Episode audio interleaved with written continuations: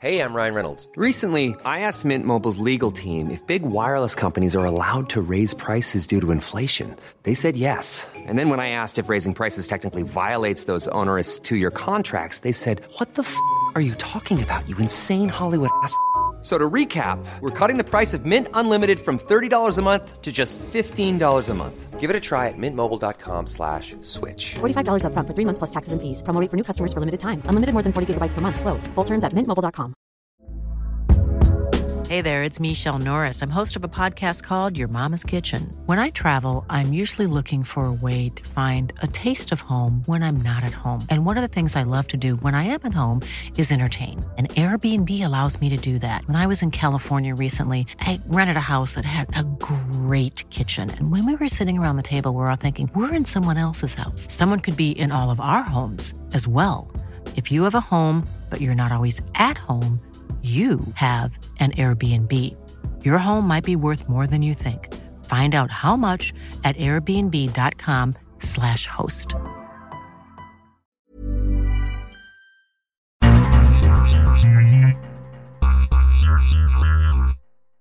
Hello, everybody, and welcome to this edition of the World Soccer Talk podcast. I'm your host, Richard Farley.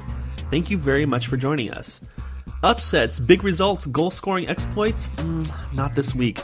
This week was more about the subtle, the appreciation of a good draw, the shades of gray in a one goal result, the nuance of the Premier League's last match day in November. First place Leicester and second place Manchester United?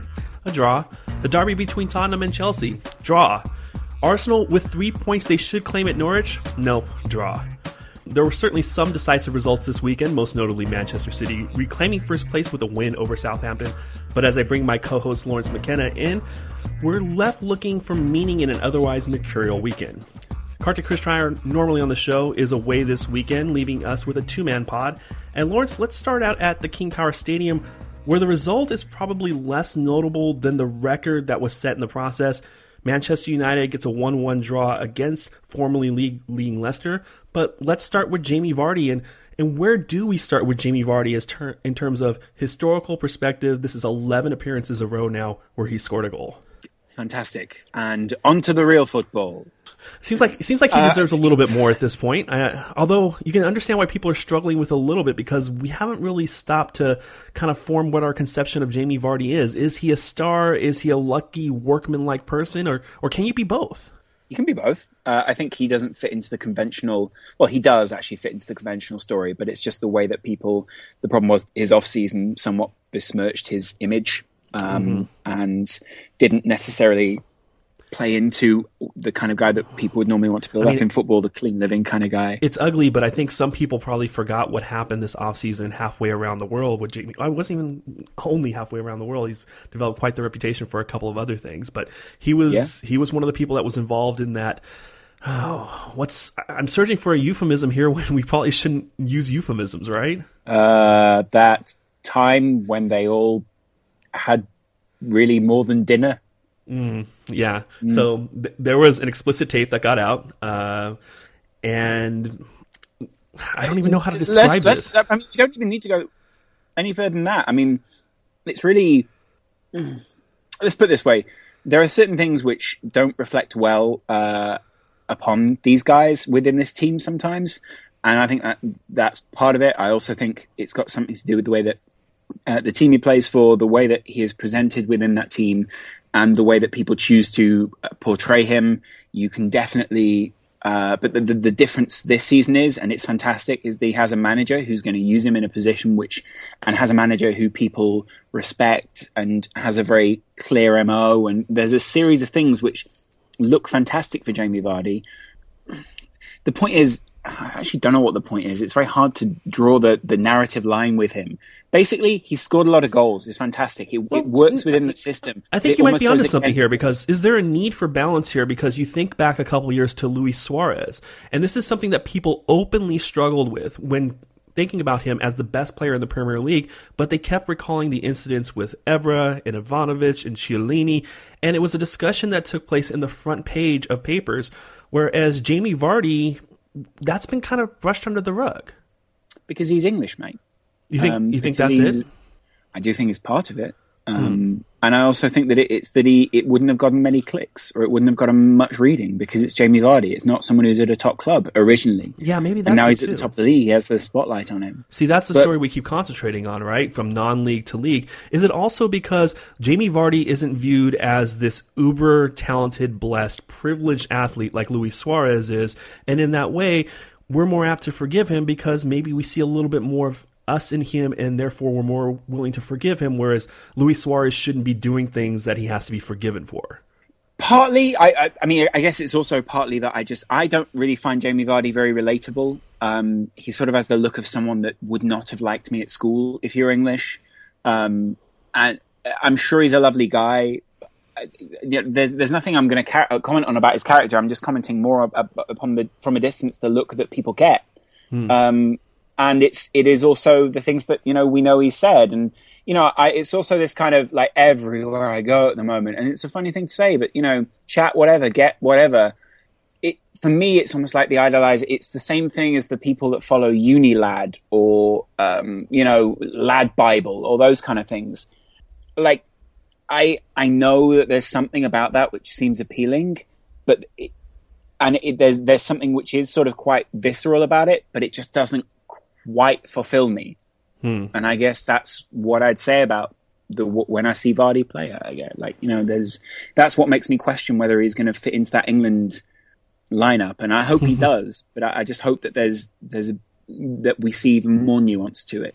Hmm. Because at the moment, it, all the narratives seem rather reductive about him, and maybe that's what I don't like. Is that there doesn't seem to be anyone that's particularly taken a good enough look at him, which goes beyond the this lad used to play for Fleetwood, etc., etc. But wh- then when you see him play for Ranieri, you think, well, surely then Ranieri's found that appreciation, and there's more to it. But you, you know, you don't know. There's a pragmatism to Ranieri, so Maybe. there's a lot of contrast there. But I also think that we're starting to reach a little bit here, and there's a lot of speculation in just how we're talking about this issue because, as you said, nobody is nobody is asking for his views on his situation the same way that they bombarded Luis Suarez about, okay, well, you're doing so well, but do you feel the need to apologize to Patrice Evra over and over and over again? Jamie, you're doing so well, but what happened this summer with that tape and what you said? And um, do you feel like you need to apologize to people, or do you feel like now that you're uh, now that you're in this spotlight, do you have more of an obligation to be a role model and not do such things? I, I didn't know you were going to take this conversation this direction, Lawrence, but I think this is actually a little bit more fascinating than the record that he set this weekend because it does it does speak a little bit to the hypocrisy we have in covering these players that Luis Suarez, the story there didn't have the same narrative, so people gravitated towards that negative and continue to stoke that fire. Whereas with Jamie Vardy, it does have the narratives of him being from lower leagues. He's coming to this point in his career where he's well into the prime of his athletic career. And then also he's playing for Leicester City and not a bigger club. And all of these things that you've mentioned, I, I think it's very compelling. I kind of wish we would have talked about this before. Well, it's the selective side, isn't it? Um, and you know, I, I, I, you know, I wish we had spoken about this before, but it, it, the selective side of the way that we cover things, and I think, you know, obviously it, it, it fits certain narratives, and I, I, you know, I think that's the point is that actually behind the scenes we know there's a lot more to go on there. I'd imagine there's a lot to Vardy, but then there's also. I don't know that there's some old, and there's something about him which reminds you of an old Premier League striker. Hmm. You know, and that's all. That's maybe why. Maybe it feels a little bit like regression. The fact that Ruud took it to the next level, and it, you know, that was the um, the pinnacle of what they, we believe Manchester United could do at that time, and we believed it was moving away from that kind of the laddie approach to football, and it seems to have gone back towards that. Maybe I'm drawing the wrong lines. It might feel. The, the problem is, I would have no problem saying Jeremy Vardy, you know, well done. It's a wonderful record, and I think you're playing great football but it's the representation of that which I have a problem with, which maybe I think makes it unfair to cover him in such a way because he doesn't have control necessarily over that representation. Yeah, I think what you're really asking for here is that we should give this story the due diligence that we've done other stories in the past, whether it be Luis Suarez or even how Nikola Anelka was treated after his uh, salute after scoring for West Brom two years ago, Yeah. where that story was very much pursued. I, I think I'm with you on this. I don't. I think I'm with you on this in being in a very much a middle ground where it's not so much of Jamie Vardy that I have a problem with. It's just the whole wrapping of this story and ignoring the context that we would apply to other people. I, I do want to. I do want to say this because you and I were kind of soft footing around actually describing what happened, which is not really fair at all. So this summer, when Leicester was on tour in Asia, Jamie Vardy was among a number of players who were embroiled in a scandal that involved a sex tape and some racist language within that sex, sex tape towards the, their partners in that tape. It was Jamie Vardy, some other Leicester Very, players. very nice for you to say partners. I, I don't know what else to say because I don't know that much. Of, I didn't watch the sex Hey. tape, so I don't. I, I don't. believe afterwards they all shouted, "Hey, hey, we're 50-50 all invested in this. Remember, everyone's a partner in this tape." Yeah, I, I guess I could have just said other people in the tape, right? Um, but Jamie Vardy, it was very much a controversy four, four months ago. Now the story around Jamie Vardy is what he did this weekend, scoring the first goal uh, during Manchester United's visit to King Power Stadium. The match ended one-one. Uh, let's actually talk about the match for a couple of minutes here, Lawrence. Uh, lack of chances throughout the match. I think we saw a couple of good chances in the first half for Leicester, not only the goal, but one or two that was manufactured by Riyad Mahrez, and then a couple of counterattacks in the second half. Manchester United, for their most part, their best chances came off of corner kicks, scoring in injury time in the first half through Bastian Schweinsteiger. Overall, I thought it was an interesting match, although not particularly entertaining. And uh, I want to hear your thoughts, but I think it spoke a lot to where both teams are at this point in the season. Yeah, certainly so. Uh, I mean, if you look at I, what I would say is again another formation change from Van Gaal that we. yeah, what did you think about that? Why, why do you think that? Um, why do you think he made the change to a three-man central defense? You know what? I don't know because there's very few people who would advocate that in the Premier League right now. Most statisticians that I speak to say it doesn't tend to bring much defensive solidity, and early on Yeah. that looked that looked exactly the way. I wonder if it was to uh, negate what looks often like you you you often feel when you see Leicester attacking that there are three points to that attack, and I wonder if there was supposed to be a man to each area. I, I- but I don't know that. That's a very basic uh, Yeah, I- tactical analysis. I have a couple of theories. I think one has to do with Chris Smalling and the fact that he is becoming a very special defender, not only in his performance but his athleticism. And I think going to that three-man central defense, it really allowed him to essentially mark Vardy during open play, allowed him to follow Vardy and leave two central defenders. And then also, Leicester is so good with their wide play between Mahrez and Yeah. Albrighton. And although going to that uh, that five man defense essentially allowed Leicester when they moved their fullbacks forward to have a numerical advantage, it also allowed those wingbacks to trail mark Albrighton and Riyad Mahrez. And when you have a Leicester team that tends to drop their second striker pretty far back, as we saw, saw Okazaki kind of drop back and try to fill that void between Vardy in the striker position and then Drinkwater, Drinkwater and Kanté deep midfield. I think it left Manchester United in a situation where they didn't have to really commit to having more than Blind and McNair back there. They could have Smalling kind of keep tabs on Vardy, their wingbacks keep track on the wide players, and they could have Leicester covered. And as we saw um, on Saturday, the one goal that Leicester had wasn't really from open play; it was off the counter attack off a corner kick. But not only that, I think the one goal that Manchester United had in this game came from Schweinsteiger. Right. So you know, I think that uh, again, I, I I know that we lament the way that um, the lack of penetration under Van Gaal. Um, and I, I think there's more to it. I, I would love to. I guess a lot of people fantasize about what this team could be, which is Martial, Lingard, Memphis. Mm-hmm. Rooney in behind, or Mata in behind, or you know someone pulling the strings for all three of those, and then a solid defense just behind that, which is what Manchester United seem to have had.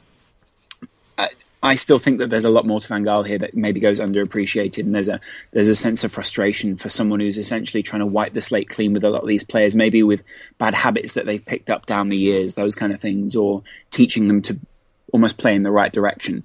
I might I might be wrong, but very often, if you look at where Van Gaal's been before, you see that he's someone who players are either relieved to get rid of or realize what they've learned from him after Schweinsteiger Um, being a good and- example of that. and and now you see that go full circle. Um, but then then there come the frustrating moments when you know Manchester United fans and even me before the game were saying, "Well, Vardy's not going to score against this defense." Yeah, and and then what happens 27 minutes in?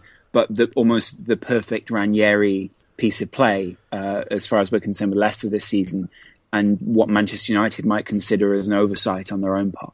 Yeah, I think it was Paul Wilson in The Guardian who pointed out that if Ashley Young hadn't picked up that early yellow card on Riyad Mahrez, he probably takes down Jamie Vardy on that counterattack. And it's one of those subtle things that happens where uh, you realize those little building blocks early in the game really matter. But I I think you're right to credit Van Gaal. I think he implemented a system on Saturday that essentially shut down Jamie Vardy. I mean, you can't I think it would be a little bit ridiculous to ask Chris Smalling to continue to follow Jamie Vardy even on corner kicks when Chris Smalling is their primary threat on corner kicks. And in that respect, Yeah. uh, the one chance that there, there are two chances I think Jamie Vardy had the, the one in the that he scored the goal on, and the second one again coming off of a counter in the second half where he elected to try to play it across to Ulloa and it didn't even result in a shot. Uh, one thing I wanted to talk about is just Manchester United's attack. I think I think they're v- desperately lacking Ander Herrera. He's the one person that brings some energy, and when he's out, they don't really have that person that can replace him. Their most energetic player beyond him is Juan Mata, who is seems like four steps slower than Ander Herrera. But the other thing that I really did like this weekend was Anthony Martial. I thought he played a pretty Yeah. good game, moving off of his wide positions, cutting into the middle uh, when he did have the ball, drawing the defense to him, kicking it out wide, often to Ashley Young, who put in some good crosses from the left. Uh, I still think it comes down to Wayne Rooney, though. You know, when we saw Wayne Rooney leave the game, it's just really hard not to look at Manchester United and wonder what they would be like in 90 minute spells when Wayne Rooney's not there. The moves breaking down, those kind of things, just movement stopping, just all that kind of stuff. It almost seems the antithesis of what United fans want right now. Yeah, what was that shot in the first half when he had the ball in the left of the box and he had it on his right foot and he was coming in from the left and he let he elected to try to hit a shot with the outside of his right foot and went right to Schmeichel and he's just doing a hmm. lot of little things like that where it's just kind of lazy and lacking confidence. In the second half, he had the ball about 24 yards out and he had a defender right in front of him and instead of trying to find somebody wide and then moving into the box. He just elected to take a shot and it went right into his, the defender. And it's just little things like that that indicate that either he's out of shape and doesn't have the energy to do more, is lacking confidence and is making bad decisions, or maybe it's neither and he's just at this point a bad player. Or, or yeah, maybe it's a combination Yeah. um, of, of, of, of uh, you know a number of things, including I think the similarities between managing decline in Real Madrid at the moment and one of their stars and the stars that we see at Manchester United right now, and looking at maybe not even calling it decline, but transition in their play. Future Is Manchester United hard. attacker you're talking about there, right? Uh, yeah, yeah, exactly. Ugh, that that bring him in alongside Rooney. Oh no, thank you. Uh, Oh, wait a minute, they can't counterattack anymore. Why? There's no pace. Thank you. uh, did you did you learn anything this weekend about Leicester or Manchester United? I, I learned, I mean, well, not necessarily learn. We learned that Leicester's uh, almost complete lack of, I just not respect, but their, their their lack of regard for the occasion, I think, is good because they they. I, don't, I almost feel like there's there's a contrast between um, Nigel and uh, what's Ranieri's first name? Claudio. Claudio, and um, and the fact that the players are almost in and they're like, you know what? Yeah, we are. We are a better team than we thought. And it's about raising the expectation level, I think, for a lot of those players, and a lot of them realizing, yeah, I'm, you know, I'm, I, you- I can play in a European style. But how do you reconcile this result with what we saw Arsenal do to them earlier this year? Their Arsenal's five two win at the King Power Stadium. That's a good point. Uh, uh, also, bear in mind that's earlier on in the season, um, and also I, think Ranieri was very much getting an idea of the way that his players were actually going to play, as opposed to the way that he thought they could play. And I imagine it was more about uh, he. He probably I think he learned a lot um, from that result and that display and the shape of the team during that, and basically how to shut the opposition down. And I think you saw it. That's what I'm saying. You saw it. with That goal is the perfect counter attack. Yeah, um, yeah, I agree with you. perfect outlet. There, there, did seem to be a little bit more of a realization of their mortality on Saturday as compared to when they mm-hmm. played Arsenal, and as a result, they had a much better result. Well, Leicester and Manchester United was the weekend's marquee matchup, but it wasn't the only fixture of a nine match weekend, one that started on Saturday at Sunderland, where an early red card to Stokes' Ryan Shawcross gave way to two late Black Cats goals. Sunderland get their second win in a row, 2 0. Aston Villa got onto the score sheet twice against visiting Watford, but it's the Hornets who move into 11th place after their 3 2 win at Villa Park. Everton thought they had a late winner at Dean Court with Ross Barkley giving them a 3 2 lead in stoppage time, but after a pitch invasion that carried the game into the 98th minute, Bournemouth got a late equalizer from Junior Stanislas, his second goal of the game, leaving the teams drawn at 3 3. Crystal Palace got braces from Yannick Bolasie and James McArthur en route to the most lopsided win of the weekend, a 5 1 victory over Newcastle. Man City scored twice in the first 20 minutes on their way to a 3 1 win over visiting Southampton. On Sunday, Tottenham extended their unbeaten run to 13, albeit in a disappointing 0 0 against Chelsea. A second half own goal from Winston Reid allowed West Brom to take a 1 1 draw at West Ham. A second half penalty converted by James Milner carried Liverpool to a 1 0 win over visiting Swansea, and Arsenal, suffering three more injuries, were held to a 1 1 in Norwich City. Those results put Manchester City back on top with 29 points, even with Leicester City, who sit second thanks to goal difference. Manchester United is third, one point back, with Arsenal another point back, sitting two clear of Tottenham and four clear of Liverpool. At the bottom, thanks to two wins in a row, Sunderland is now 17th, two points up on Bournemouth and Newcastle, who both have 10 points. Aston Villa made progress this weekend, but they still have only 5 points, and they're on pace for only 14 this season. We're going to take our first break right now, regroup, and when we come back, we'll talk about the other games at the top of the table City's visit to Southampton, Arsenal's trip to Norwich, and Tottenham's derby with Chelsea. Please stay with us after this music. This is the World Soccer Talk Podcast.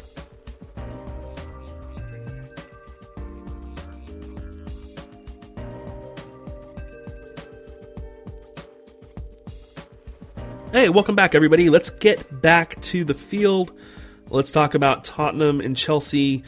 Oh, Lawrence, there's a lot to talk about here. I want to get to Diego Costa in a second, but what lingers for me after watching this game on Sunday is this is the second occasion that we've had for Tottenham this year to really kind of put aside some fears that seem to linger constantly with them. The first being their league match with Arsenal earlier this year, where we thought they were the stronger team going in and could really make a statement. And it's the same thing here, but again, they're left with a draw. And I can't help but feel that this is kind of the lingering lack of confidence in a team that hasn't really done it before. And what, what I mean done it, going out, get these results, secured a top four place. This group of players at Tottenham hasn't done that yet, and I think that's that seemed to be what was missing. Yeah, I mean, to 100 percent um, agree. I, I think it's it's also partly down to having seen the the portions that I did see of this game. Um, I actually I felt like it was quite scrappy in the second half. In the first half, I actually felt like Tottenham were on top. Mm. Um, and I think Chelsea know that, but I, I think that you know, you've then got to look at the. These are two exceptional games because they're uh, for a start they're derbies, and the second one is played against a Chelsea team who know what their mo is under Mourinho, which is to make the game as hard for the other side as possible. Yeah, I agree with you. And, and, they did that. And Spurs did have that great result against City earlier this year, so you don't want to take that away from them. But like you yeah, said, they essentially they laid a blueprint there for, right. for the other teams that've done it since. Essentially, yeah. But as you mentioned, these games with Arsenal and Chelsea are actual occasions that people build expectations for, and each time it seems like Spurs I, I, guess I don't really know how to describe it. It's one of those things where when the final whistle blows, you're not entirely surprised, but you are a little dis- bit disappointed because they're just not seizing these occasions. And until they do, there are going to be lingering doubts, not only with us, but you would imagine with the team itself, because at some point they need to get one of these games where there's so much expectation behind them into the win column just for no other reason than to prove that when the games really matter at the end of the season, they're going to be able to do the same. I mean, uh, it's it is a bit of a jump to say that they need to prove it to themselves. I understand where you're coming from with that, but essentially yeah. they proved that against City. You'd say the same. Arsenal must be frustrated drawing to Spurs. Chelsea have a completely different thing to prove to themselves, and Tottenham are going to look at the table and think, well, we're two points behind Arsenal, four points off the top. Essentially, what we've done there is, you know, if we had a manager that was portrayed as a savvy, more uh, maybe more less naive looking manager, you know, not someone who slightly rounded cheeks and looks a little bit sometimes funny, you would say that the portrayal will be a bit different, I think. perhaps. Uh, as you alluded to, we're speculating a little bit as to what Tottenham feels about themselves and how they read into this result. Let's go to the actual headline from this, which of course is going to be some kind of controversy or infighting with Chelsea. Diego Costa benched for this match after what was reported to be a midweek dressing room altercation with Jose Mourinho. Various at one point during this match, then second half, he got up to warm up, wasn't called into the game, flipped his, took off his bib, seemed to flip it in the direction of Jose Mourinho at the on the bench at White Hart Lane. Uh, let's. I want to read a tweet from our friend Nipun Chopra who got in touch with us on Friends Twitter. stretch. he asks, "Are we getting carried away with Costa Bibgate, or is he biting the hand that feeds?" What do you think, Lawrence? Do I only have those two options? Yes. No, you, you can say whatever you want. Um, I don't know which hand to feed because that's part of the problem, isn't it? Is that actually both hands that feed don't seem to be doing the right thing. So Mourinho didn't seem to do the right thing before. Um, played Costa at the right times, but has maybe not set up his team to react to these kind of situations particularly well. And the other hand that feeds is obviously the club, and maybe he he is rightly frustrated with them because of what was maybe sold to him when he first came, and that maybe hasn't fully played out. Um, you'd imagine there's a lot of pressure on him at the moment because he's really the only competent striker at the club. Um, uh, you know, because of the way that other strikers are there. Um, and I think that's part of it is actually Mourinho says this is fairly normal. I wouldn't make too much of it. Um, it's a, it's a very public um, outlashing, but I, I, don't know how much more I want to read into that. I, I know it is partly like you know, obviously he's throwing it in front of everyone else and those kind of things, but I I know there's for me, it, it, it, almost just seems like another week in Chelsea's life. You know. Yeah. After the match, Jose Mourinho called Diego Costa privileged for not having been dropped before. To me, there's an inconsistency here, Lawrence. We see that Oscar has had a lot of time, a lot of trouble solidifying spot in the starting eleven. Oscar is certainly a very talented player. Uh, Costa now gets dropped. We saw John Terry drop very quickly earlier this year, but we see the persistence with Cesc, with Matic, with Hazard not that all of those players haven't been dropped, but when they have been dropped, it's been for a very short period of time. I just don't see. I don't see when somebody gets put in the doghouse, when somebody doesn't, what the consistency is there. And maybe I'm not entitled to see that. Maybe it has something more to do with perf- than with performance. But it seems like it's a very haphazard kind of thing with Mourinho right now. Do you agree with that? Partly, I would say it's also individual man management. Uh, if it was working, maybe we would say it was excellent rotation. Mm. Um, at the same time, I think you know Cesc is a very interesting case study because in I think Barney Ronay tweeted today in the 18 minutes that Chelsea had the ball in the first half, Cesc gave it away so many times, so many people actually lost count. Um, and I think uh, when it comes to managing other guys, I don't know whether it's as simple for Mourinho as in the doghouse, out the doghouse. I think that there's probably a scale between him and just the player, which maybe we're just not privileged to. Um, but you'd still say it leads to some frustration. Again, it's probably something that if a player is mature enough or if a player is understanding enough, then they probably have ways of dealing with that, basically, which is, well, then I'll play better. Hmm. Only 14 total shots in this game. Spurs had four shots on target. Chelsea had one shot on target. Spurs, it should be said, that quick turnaround from traveling to Azerbaijan, I believe it was, on Thursday in Europa League. Let's move. Yeah. Let's move on to uh, Manchester City and Southampton. Uh, City three to one victory on paper. It looks good. Jumping out with two goals in the first 20 minutes on paper. Again, that's reminiscent to kind of peak City that we saw for most of the season. But Lawrence, I thought this was a little bit fortunate, especially those two goals that we saw. And ultimately, I, I wasn't too convinced by City, and probably more worrisome. The right side of the defense again did not look that good to me. Yeah, I think City have got some inconsistency in their personnel right now, which is definitely a problem for them um, because of obvious reasons um, to do with you know events which have gone on um, in Paris, etc., etc. Um, I don't know how much longer we can continue to um, rely on that. It's just a very simple explanation. I'd also say, you know, Demichelis is is problematic in that backline. Um, mm. Although you'd also say, yeah, is he, is he, is he the best of a, a, bunch of poor options at this point? I would say none of them are poor options. I'd say that I don't know which is the best combination for them. Mm. People were dumbfounded as to why Otamendi was dropped, came back into the side, um, and obviously they looked very different up front. But that's also because they were challenged by a team who didn't have their main striker, their main man up front. Um, you've also got to say that sitting in front of that were maybe the two right guys, which is Fernandinho and Delph. I think it was an overall structure, and I understand why the right side looks so weak, but I also think that sitting just in front of them were the two correct people in this game for me. Hmm. Yeah, I would agree with you there. Um, you mentioned uh, Graziano Pelle wasn't in the lineup for Southampton. Uh, three to one was the result. First two goals, somewhat fortunate. Giveaway by Maya on the first one that Raheem Sterling eventually set up Kevin De Bruyne on, and then Fabian Delph, a very deflected shot for the second one. Uh, what I really want to talk about with Manchester City, and we're going to talk about Arsenal right now too, that's the next game we're getting to, their 1 1 result at Norwich, is injuries. It seems like every time we talk about Manchester City, we mention Vincent Kompany now looks like he's gone for a couple more weeks. David Silva hasn't played in a couple months. Pablo Zabaleta, I believe, has two appearances this year. Joe Hart wasn't in the lineup today. We've harped on those guys a lot because we insist how important they are to the team, in addition to Sergio Aguero, who missed six weeks. Arsenal, of course, has had a lot of injuries too, and today they had Alexis Sanchez go down. Laurent Koscielny, I believe, only played 13 minutes. And then after the game, it's reported that Santi Cazorla would have come off with a knee injury if Arsenal hadn't already wasted all, not wasted, but used all their substitutions. Are we being a little bit two faced about how we talk about these teams' injuries? We use them as an excuse for City, but with Arsenal, we just kind of treat them as if they're endemic to the squad.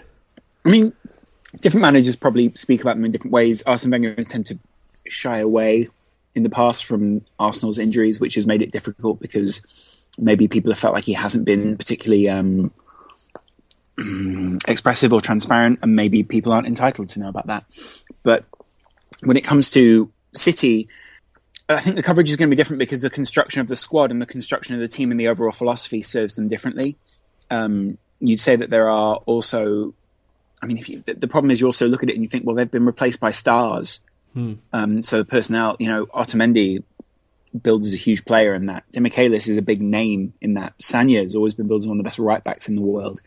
Um, and even then in midfield, when they choose to rotate, then it's basically a difference in personnel. It's a difference in the way that those personnel are treated and difference in the construction of that squad. I think with Arsenal, it seems like almost a truism now about the injuries. But then Klopp came in and said at Liverpool, if we're going to treat people like horses, then they'll be like horses and they will get injuries. And I think in, uh, you know, I, I do think that the Premier League somewhat becomes a bit of a bubble sometimes, and we just end up analysing as he's injured, right? Well, he's injured. Well, it must be. I think the assumption very often is there's a weakness there, or that something's, and I think it very often doesn't go beyond um, that kind of analysis because the teams don't allow us anymore uh, in-depth analysis because there's no more information. Mm-hmm. I do detect over the last two or three seasons, people have gotten much more skeptical about Arsenal, which is why today's developments transcend the 1 1 scoreline at Norwich. It was the second straight disappointing result for Arsenal, having lost 2 1 at West Brom last week. They're now two points behind the top, off the top of the table, whereas they came out of the break even with City at the top. But almost that's almost a secondary concern at this point, because while Arsenal had a bunch of injuries throughout this year, the key players in their squad, Mesut Ozil, Alexis Sanchez, Laurent Koscielny, Petr Cech. Uh, I would even throw Francois Coquelin in there, and to a certain extent, um, Hector Bellerin too. I think has been spectacular. I don't know if he's key to the squad, but he's been spectacular. For the most part, those players had been healthy through the first two or three months of the year. Now Alexis Sanchez gets thrown out there today, and people were saying that his hamstring was already bothersome before kickoff today. Uh, Francois Coquelin is out. Laurent Koscielny now with a hip problem. We're starting to get go from a situation where the injuries were around the periphery to players where there were redundancies to a point where the injuries are to players that are not really replaceable. We talked last week about there's no for, replacement for Coquelin. There's no replacement for Sanchez either. And while they can bring Gabriel into the team to replace Laurent Koscielny, you're going from one of the best defenders in the league to somebody who is above average, promising, but a step down from Koscielny. And Lawrence, I think that's where the worrisome part is here for Arsenal. Not only are we seeing this wane that you you and me and Kartik can roll our eyes and go, well, this is the Arsenal we know, and ha ha ha, all you Arsenal fans that came at us. It's like it's like every team goes through their their bumps. But now Arsenal's bumps are coinciding with injuries that historically they haven't been able to get people back from quickly. Good point. Um, you know, Sanchez obviously limped off almost straight away as soon as he got his injury, which was worrying. Um, although maybe he's just one of those straight to the straight to the point players. Um, w- the, the difference is if you look at what their bench was, they did they didn't really have anyone they could bring in now. I think you're right; they're threadbare. Two more injuries, and they've got a starting eleven basically of people who are injured. Um, what you, I think, Wenger has faith in his system, and the fact that he maybe can change players in and out of that. I think he's now having the problem where he just can't change anyone in or out because there's no one in uh, when someone goes out. um, the the bigger problem would also be that actually today, for periods of the game, Arsenal were outplayed by Norwich. We They're outfought by Norwich. we talked about this in previous weeks though they, they sometimes go these 20 or 30 or sometimes 60 minute spans where they're playing on the same level or they're sometimes outplayed by teams and then they have those bursts that we talked about i don't want to have that discussion again but i do want to have the talk about just descending to other teams levels And it seems like That was this- part of it. You did feel like they were playing down, if that's one cliche we can get out. Yeah, I mean, if if there isn't that giveaway in the first half, clearance right to Mesut Ozil, chips it over the keeper. Arsenal doesn't have another goal here, and while goals are important, they change games, and who knows what Arsenal's motivations would have been had they not got that goal. Their motivation should have still been in place when they allowed the equalizer, and it, it just it just didn't happen today. And at some point, if these results keep happening, we have to look back on the first those two good months of the Arsenal season as potentially out of character for the team that we predicted they were going to be at the beginning of the season.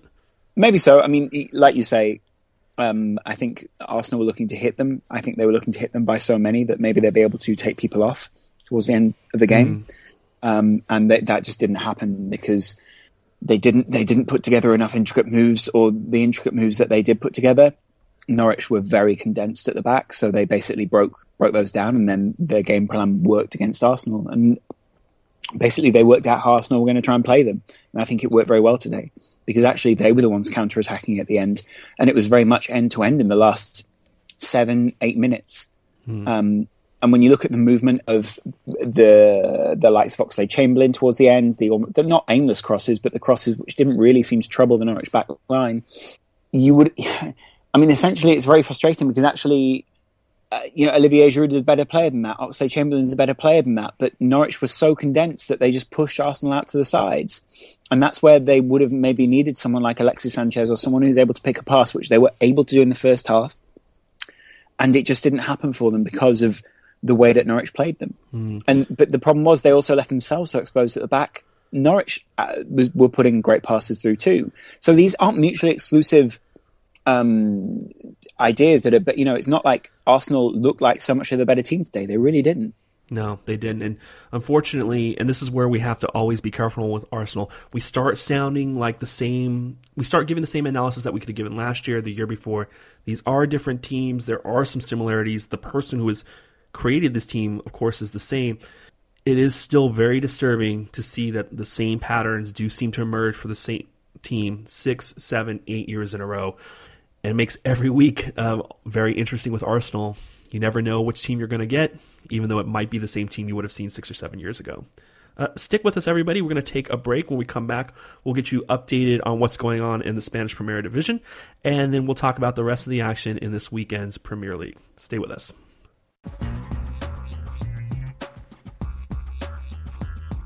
Welcome back, everybody. Let's take our first trip to Europe and go to Spain, where the white shirts of the capital are still recovering from Real Madrid's embarrassment in last week's Clasico.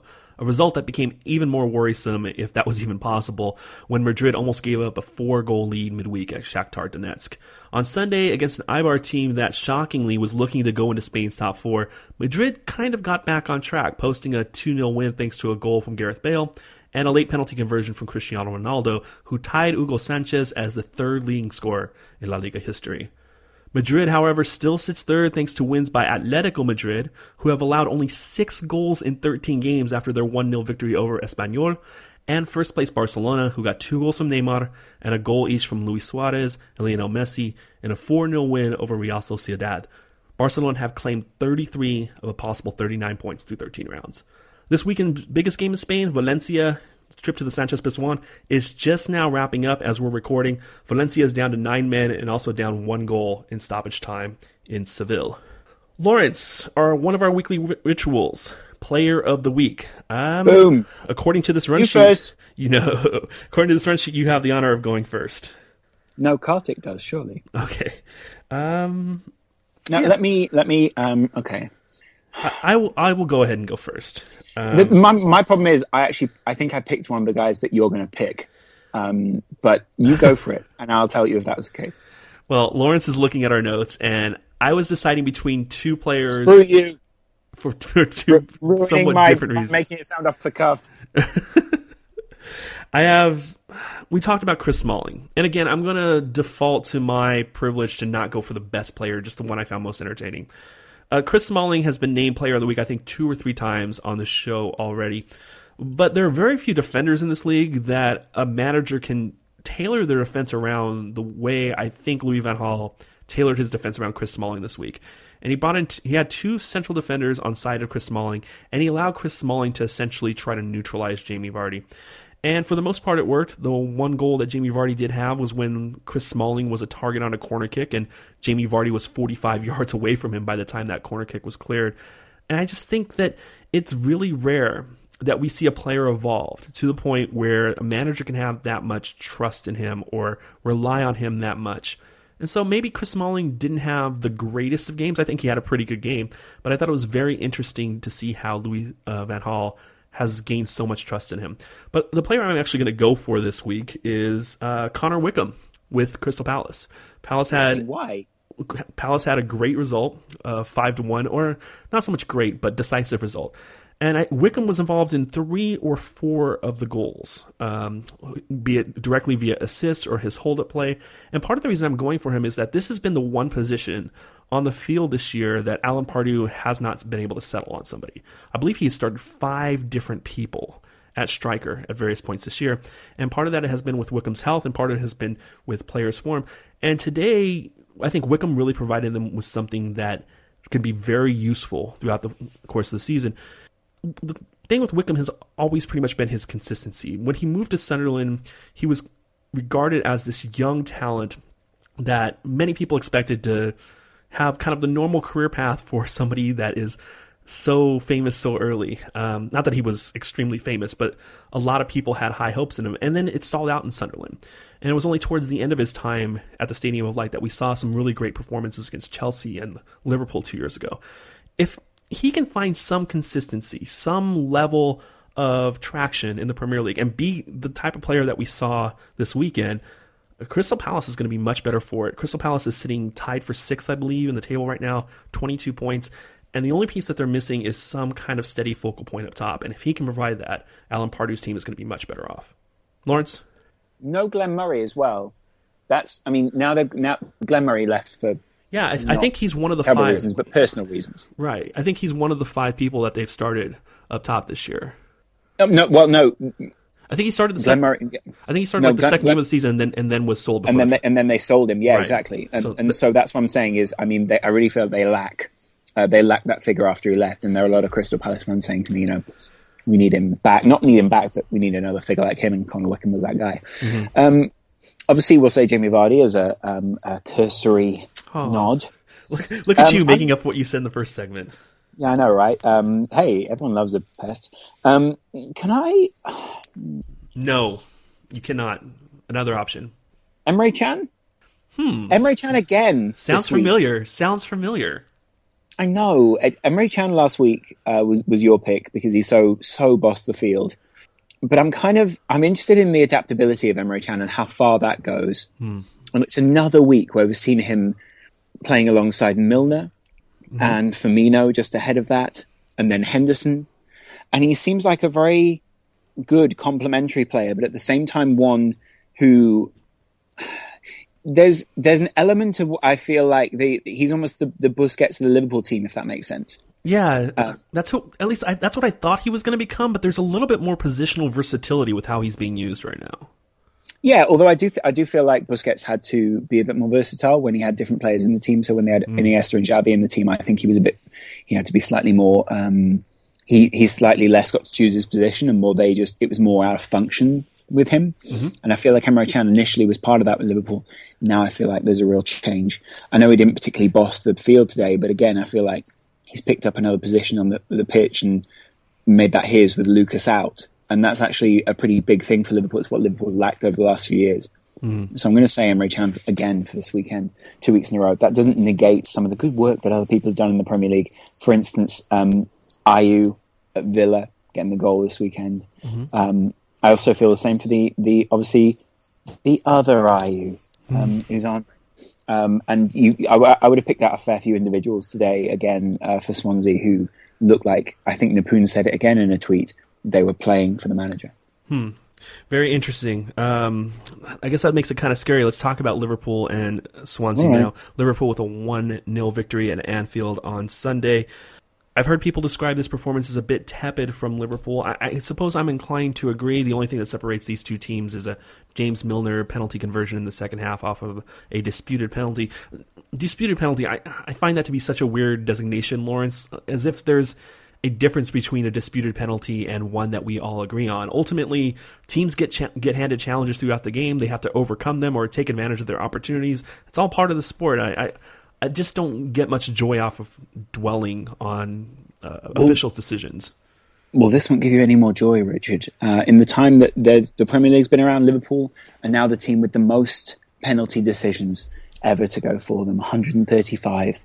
I wonder how that's proportionate. I would I would love to see if that's just all in one season, like whether it's sort of you can clearly see where Roy Evans has bought the referees off or something, or you know, Yeah, I don't I know. I'd, I'd love to see. Yeah. Um, I was discussing that. Someone else today was like, "Well, I mean, that proves Manchester United don't get the decisions," and I was like, Whoa, that's a, no, that's, that's an interesting leap. But, uh, but okay. Um, uh, yeah, uh, obviously, I, I think it looked very much as if Liverpool were not really going to make the breakthrough um, before this, because actually Swansea, uh, Swansea had set themselves out there to basically. Okay, Liverpool are always going to play attacking sides like Manchester City.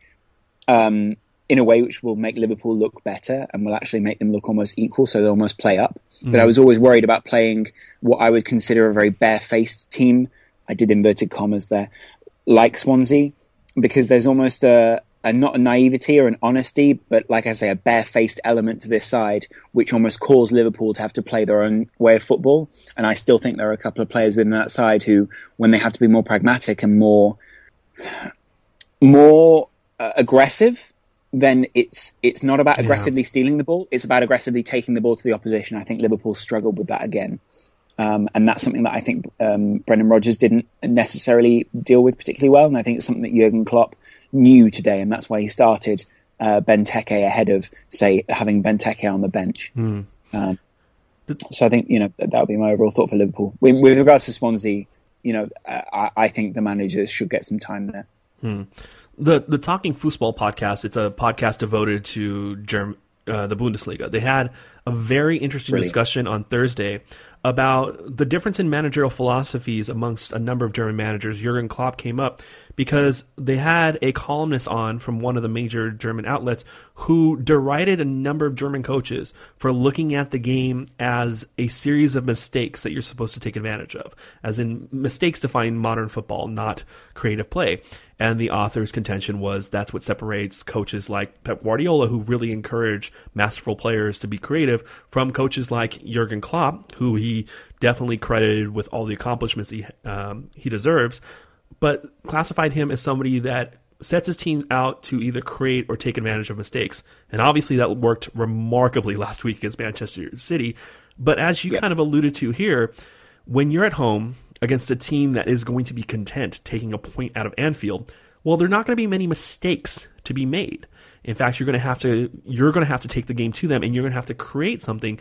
And given the nature of the penalty today, and again, penalties are penalties, but given the nature of the penalties today, you could say that Swansea didn't necessarily make enough mistakes for Jurgen Klopp's team to take advantage of.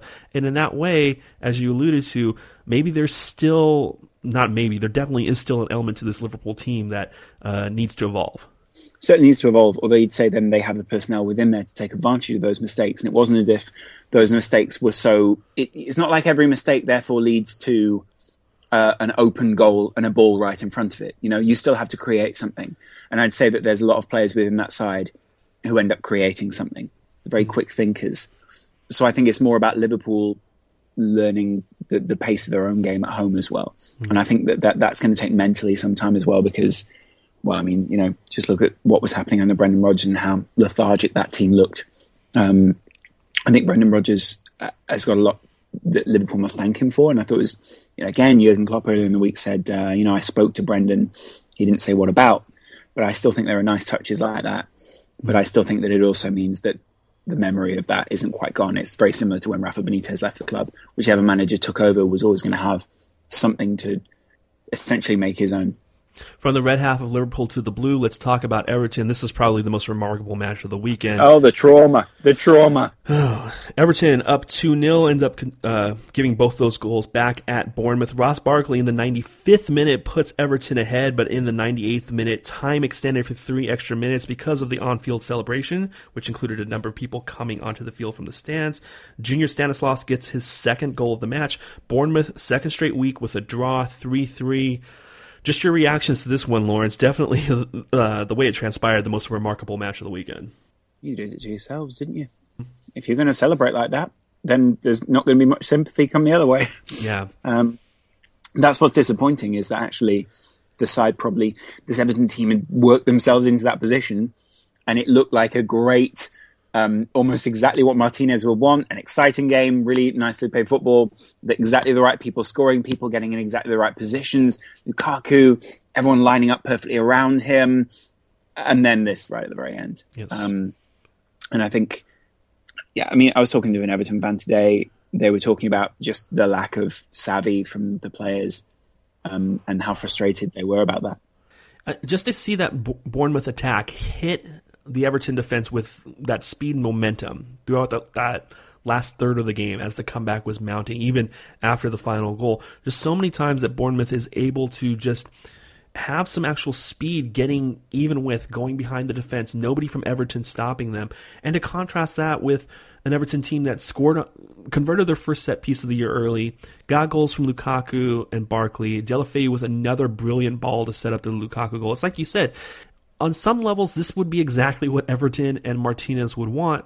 On another level, you just kind of scratch your head and wonder what is this team doing, letting Bournemouth control the match like that and dictate the opportunities during that last 30 minutes. Bournemouth, a team that might be the 19th best team in the league right now. You almost deserve each other, I'd say, at that point, because they they they both they both almost want the other side to play that way, so that they can take advantage of that style. But then when they do play that way, then they also leave themselves open to that. Um, And I think that's more about the managerial philosophy, like you were talking about. Maybe you know, not looking at mistakes, but looking at how you can outplay your the other side. And sometimes the other side is going to get overawed by that, and that happened with both teams. One more match to talk about before we go to break. West Ham, West Brom 1 1. Uh, Zarate with a great free kick in the first half puts the Hammers up. Another own goal benefits West Brom, just like last week when Mikel Arteta allowed them to take three points against Arsenal. This time it allows them to get a point at Upton Park. Thoughts on this game, Lawrence? Hmm. You know what? The frustration. I, I don't know how to put it. Not frustration. The difficulty with which we analyze any side that Pulis manages. How do you go about that? Because it seems like, like I was making that noise last week, and that's the only summary noise I can come up with. Ah, Yeah. just works.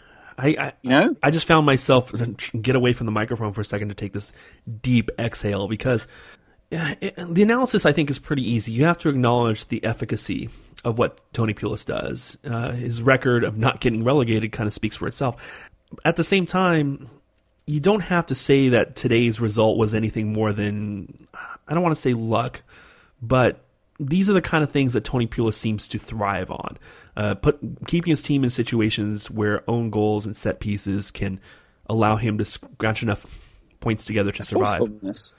Forcefulness, I think, about the side. And I, I guess that's something to appreciate because actually, I think the practicality of even playing 11 men out on a pitch and getting them to be. I imagine there's a real managerial satisfaction to that. Yeah. But it seems very, it seems very Pulis centric. Yeah, And that's part of the problem with it because it, it doesn't play to other people's strengths. So it's not getting the best, it's just getting the minimum. and you you kind of wonder if Tony Pulis kind of drags his team down to a level where he can justify playing like this, rather than having his team aspire to a level that would then bring us out of this kind of analysis and perhaps engender him into other criticisms. And again, let's keep in mind what Tony Pulis did at Palace. It was slightly different, but at the same time, there were still some very. Pulisian elements in there. Um, Yeah, yeah, yeah. So although you got to, I, I would say Pulis's Palace. Obviously, at times they were the you know the zenith of what he wants, but at times, like you say, there were, there were some really progressive sides. That, and I think in many ways, he almost gets to the precipice of getting his team to that level. But hmm. then they, it's almost like they never quite take the jump, and they require someone else to do that. Well, let's go ahead and take our break now, our last break. When we come back, we'll get you updated on Germany and Italy. We'll talk about our top fours, and then we'll talk about the teams closer to the bottom of the table. Aston Villa against Watford, Crystal Palace handing Newcastle another disappointing result, and another manager that seems to fit into some of our constructed archetypes. Sam Allardyce getting a result with Sunderland. Stay with us. This is the World Soccer Talk podcast.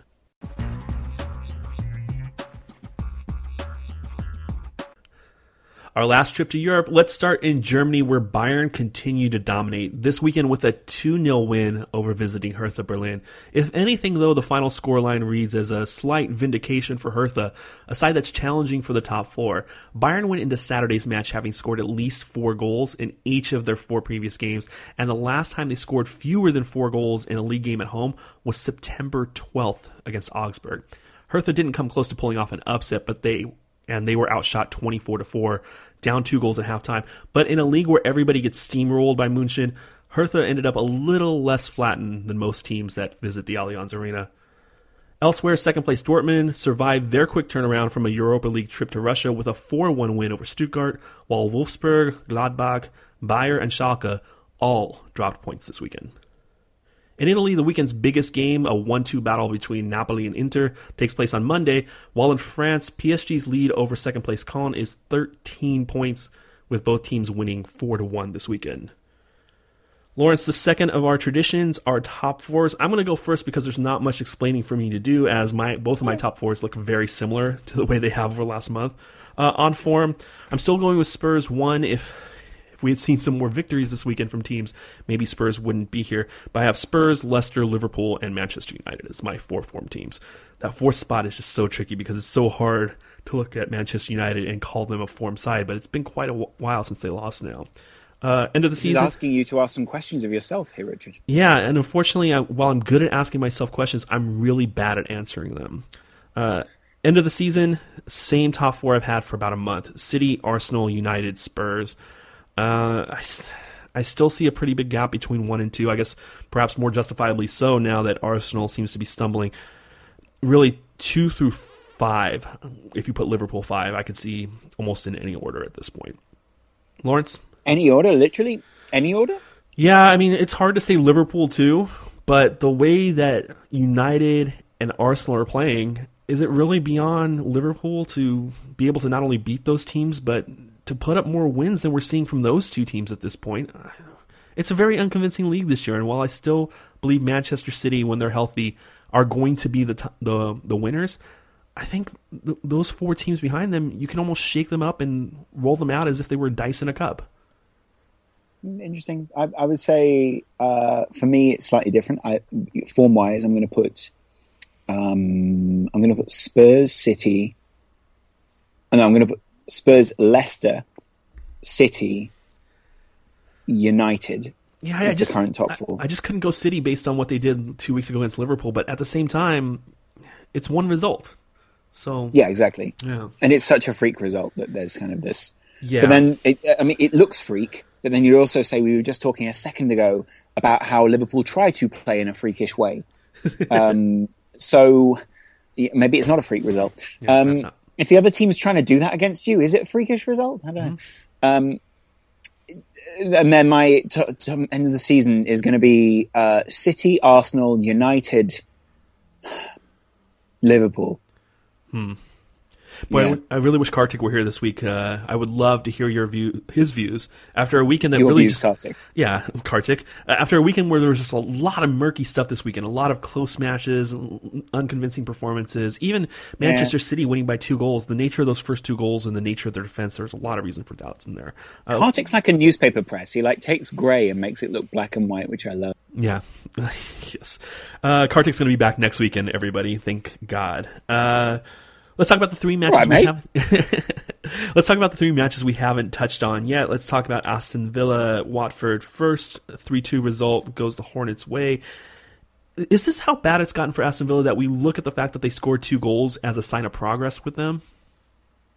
Yeah, that is how bad it's gotten for Aston Villa. They they were really poor at one point, um, and it was you know there, there are some. I think the problem is the club are now discovering what mistakes they've made over the last few years. It's almost like okay, put it this way: you know when you try and write an essay at university, I had this experience, and I I had the trouble of speaking about the future, but also so I was very sort of idealistic, and I would sort of be like, "Oh, this is all going to happen in the future," but then it was all tethered to what was happening right now. Hmm. So Villa have a very clear idea of now of what they want to do in the future, which is to do with youth and development of the club. But then that's tethered to the reality that is now that they need to deal with the immediate, Yes. and the immediate looks pretty poor. It, Um, looks, it looks excessively poor at times, and but at the same time, like you said, this is a sign of progress. They they seem to have a steady way of playing now. They don't have Sherwood tinkering with their formation. They score two goals. Watford is a pretty good team. They're 11th 11th place right now. Um, and if anything, they're making progress to where you can say they're they may be a little bit better than the 11th best team in England right now. And yet, the bottom line is Villa with five points through 13 rounds. It's tied for the worst start ever in the Premier League, and there's a stark reality to that. Yeah, although you would never put Aston Villa as the, the same kind of whipping boys in the Premier League as uh, have been referred to of, about Derby in the past. Right. You know, Which- it just so doesn't seem that way, does it? It just seems more and more inevitable that by this time next year, instead of saying there are seven teams that have never been relegated, there's we're going to be down to six. It's almost because they don't look they don't look plucky, I guess. I suppose. Um, in the same way that Derby Derby almost sort of tried to play, and you'd be like, "That's very sweet," yeah, but it like Villa just don't sometimes. But Yeah, they did today. They That's did what this against- weekend's result felt like, though. It felt like those Derby team, those Derby teams. It's just like after Derby changed coach, changed managers that year, and they would come out and you'd be, oh, this is this is the match where they actually look good, and these players that I I think are playing positive football, they actually put forth a result, and it just doesn't happen. Yeah, um, Mr. Bill style, right? Um, and then uh, the, the, the, the, contrast to that with Watford is that they actually, obviously, they conceded two goals to Villa, but also managed to win the game. And I think with that, look, I mean, just look at their formation. It almost doesn't. It, it, I don't think that a lot of what Watford do is supposed to work in the Premier League, and I especially think sometimes their formation is not supposed to work in the Premier League. But you'd imagine they'll stay up with it this season, uh, and I think they'll work with it in that time. Yeah. Uh, one worrisome note for Watford: Heurelho Gomes had to leave injured in the second half of this match. Worrisome? Yeah. yeah, I think so. oh no, he's going off. Um, let's let's talk about another team in the relegation battle. That would be Newcastle. Forgive me, Palace fans, but there's really no way to talk about Palace winning five one without approaching it from the angle of how bad is Newcastle. I feel like we've I, been was, very I got a report live from the game, Richard, and that person said they'd never seen someone so spineless, so poorly organised, with no midfield and such a poor backline pairing. And that confuses me. I, I understand in the past. I mean, the problem is that almost seems like the um, exactly what you'd almost expect from this McClaren side. But that's really problematic because you know you don't want that to be what what this McClaren side actually churns out. You almost wanted it to combine and have the the class of what McClaren brings mixed with the tenacity of what this side offers, and it almost seems now like a bit more like oil and water, or you know, oil and vinegar, if you like. or at least 13 rounds of the season, you don't want your manager, when trying to explain why his team was so bad, saying that they're not doing the basics right. If anything, you want it the other way around. Where your job, Steve. Yeah, You want it the other way around, where maybe Rémi Garde can go to the press and say, you know, we're starting to get the basic building blocks in place, and maybe a month, two months down the road, we can get some uh, results. It's the opposite with Steve McClaren, where it seems like it's falling apart. And you keep coming back to this with McClaren. He was not good during the second half of the season last year with Derby, and they weren't sad to see him go. It was a team that was expected to fight for promotion, did fight for promotion at the beginning of the year, and then tailed off dramatically. So with Newcastle, with McClaren, you, I keep coming back to the same question: When was the last time this guy showed that he was capable of managing a team at this level? It's been too long. It's been too long, right? Twenty of this level. Yeah, it's probably 20. it's it's been twenty, right? So, um, so that that might be the start of Newcastle's problems. I think the fact that the players that they have brought in over the last few years, which a lot of people have given that club credit for, their scouting networks, particularly in France, there is kind of also a mercenary element to it. It's a way station to the next thing for most of those players. And while a lot of those players don't ever make it to the next place, it's the attitude still persists. So when you then find yourself in a relegation battle, one where you have to evoke a little bit of pride in the club, pride in yourself, it's not so much there for people that are willing to make this move to begin with. I, I think it's a very troublesome situation, Lawrence. Good point, but at the same time, I think there's enough players there.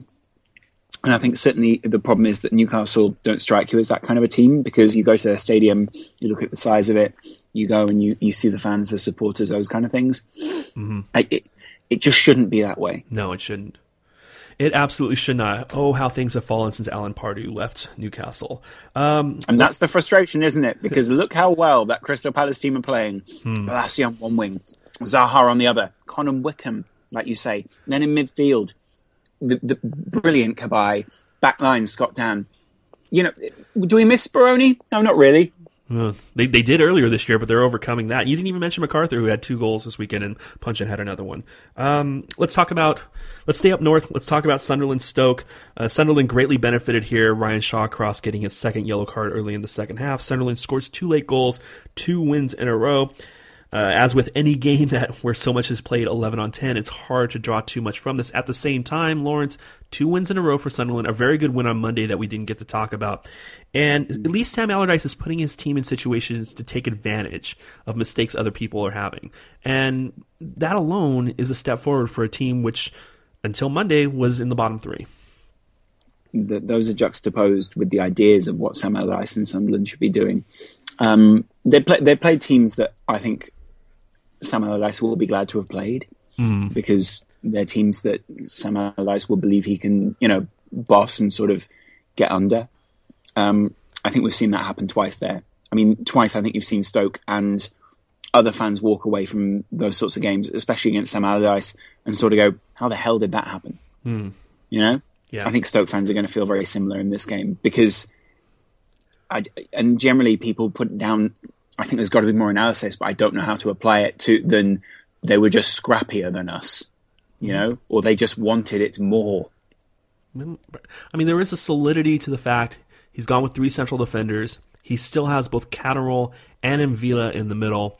He has wingbacks that certainly can give people trouble, if not just stay with people. Uh, sticking with the young DeAndre Yedlin on the right, I feel the need to mention that since he's U.S. international.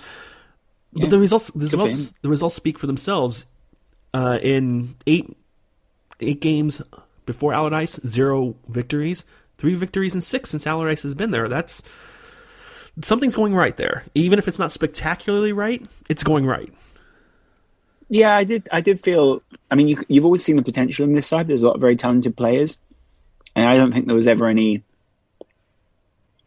doubt over Big Sam in in the longer term sense. But I think there was short term doubt in the fact that you know the, these players probably had bigger aspirations when they went to Sunderland than they do now. Yeah. Were they willing to be? Were they willing to engage in this fight? And at least Sam Allardyce has them focused on it. Uh, midweek, What, what if it's a fight that you don't think needs to be engaged in? what if you just go out and play football? Exactly. Midweek, not Champions League, it's League Cup, the quarterfinals. Uh, three games on Tuesday Middlesbrough versus Everton, Stoke City hosting Sheffield Wednesday, Manchester City hosting Hull. The only Premier League Premier League battle is on Wednesday, Southampton versus Liverpool. Lawrence, from those four fixtures, what jumps out to you? Middlesbrough, obviously, Everton, Middlesbrough, um, aside, I think the Premier League sorely misses, um, although they don't embody any of the same sort of um, characteristics characteristics that they did when they were in the Premier League. Um, and against Everton, aside, are obviously going to play beautiful football. I think that uh, when it comes down to Manchester City versus Hull City, oh, it's good to have you back, Steve. Um, and and then obviously when we see Stoke v Sheffield Wednesday, we know about the run that Sheffield Wednesday feel they're on, um, and the way that They Sheffield fe- Wednesday and, and most Sheffield on. sides. Yeah, well, the side the it, it's very much a feeling in Sheffield. Um, the the way that Sheffield sides like to go on runs like these, but you honestly, you again, you miss them. And uh, what we're getting here is a load of sides we miss in the Premier League, um, and then of- Liverpool, Liverpool, Southampton. Yeah, we missed both of them in the Premier League. A couple of interesting managers here. Uh, Hull City has stuck with Steve Bruce. Uh, it's very rare that you see managers stay with their teams after going down. Although uh, not so rare this year. But uh, the way that Hull City went down, you would expect them to make a change. I Hasn't get what you mean. Yeah, Yeah, Hull is actually looking like a good bet to at least challenge to come back up. But I think uh, the manager at Boro, some buzz around Karanka, has a good pe- pedigree. People like the way that Boro have been playing. I agree with you. I don't know if I miss them, but given the shuffle that do. happens in the Premier League all the time, I would like to see Middlesbrough at least in that shuffle because I think I've said before I have a soft spot for those Gareth Southgate teams, and although obviously Southgate isn't with this club anymore and uh, the team is playing much differently, I also would like to see them back up. And at the same time, I guess I wouldn't be totally shocked to see them knock off Everton, assuming Everton does engage in some level of rotation midweek. You almost, almost, you almost feel like Everton are going to have to engage in some form of rotation and also some form of match with this Middlesbrough side. I think they'll engage them head on Middlesbrough, um, and I think that'll that'll be for a, a very exciting game. But I also, you sort of worry. You don't worry for Everton. Do Everton really care about the League Cup? I don't know. Um, I think that, that part of the frustration for them is they just want to win something. Mm. So the League Cup seems like the easiest target. I agree, and at the same time, I to go to the. It seems like every time you mention one, you have to mention the other. This is a great opportunity for silverware for Liverpool, and for a new manager that's come in has had a incredible positive effect early on. It would be a great springboard into either a top four challenge next year or a real challenge, a top four challenge this year or a real challenge next year if they can claim some silverware. And I just I think this is a great opportunity for Klopp, particularly given that he doesn't necessarily rotate his team. He he doesn't necessarily rank one competition against another, as we've seen by how he's approached Europa League. I think Klopp is going to take this one seriously, and I think this is a competition that, based on the teams that are in it, I really like them to win. the thing was, it was Klopp's third match um, that Liverpool played Southampton. Southampton actually had a man sent off in that match, and so people um, will feel that there's more of a test here for Liverpool. Um, I think you know, obviously Liverpool evolved a little bit more. I think that Southampton have had a few clippings of their wings since. Um, I think both sides are wanting be wanting to play the other and essentially prove that they didn't. It, it was almost somewhat of a misnomer in the first match, and there is a win possible here. Hmm. Well, we're not going to talk very much about the League Cup results as those happen midweek, and we have another week of action coming up ahead of us. The 14th, the 15th round of the Premier League ahead. Uh, we're going to be doing a special show next week where we tend to focus on the top of the table, at least work from the top of the table down with each of the shows. Next weekend, we're going to really focus on the relegation battle, spend extra time paying attention to Aston Villa, Newcastle, Bournemouth, Sunderland. But until then, Lawrence. Enjoy your football.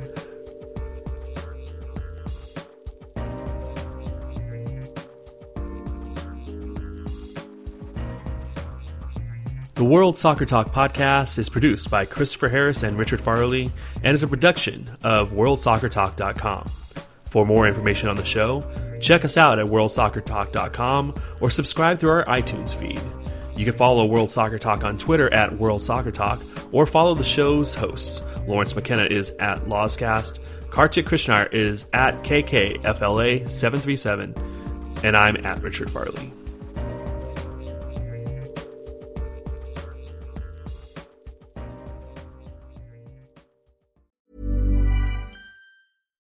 Hi, I'm Daniel, founder of Pretty Litter. Cats and cat owners deserve better than any old fashioned litter. That's why I teamed up with scientists and veterinarians to create Pretty Litter. Its innovative crystal formula has superior odor control and weighs up to 80% less than clay litter.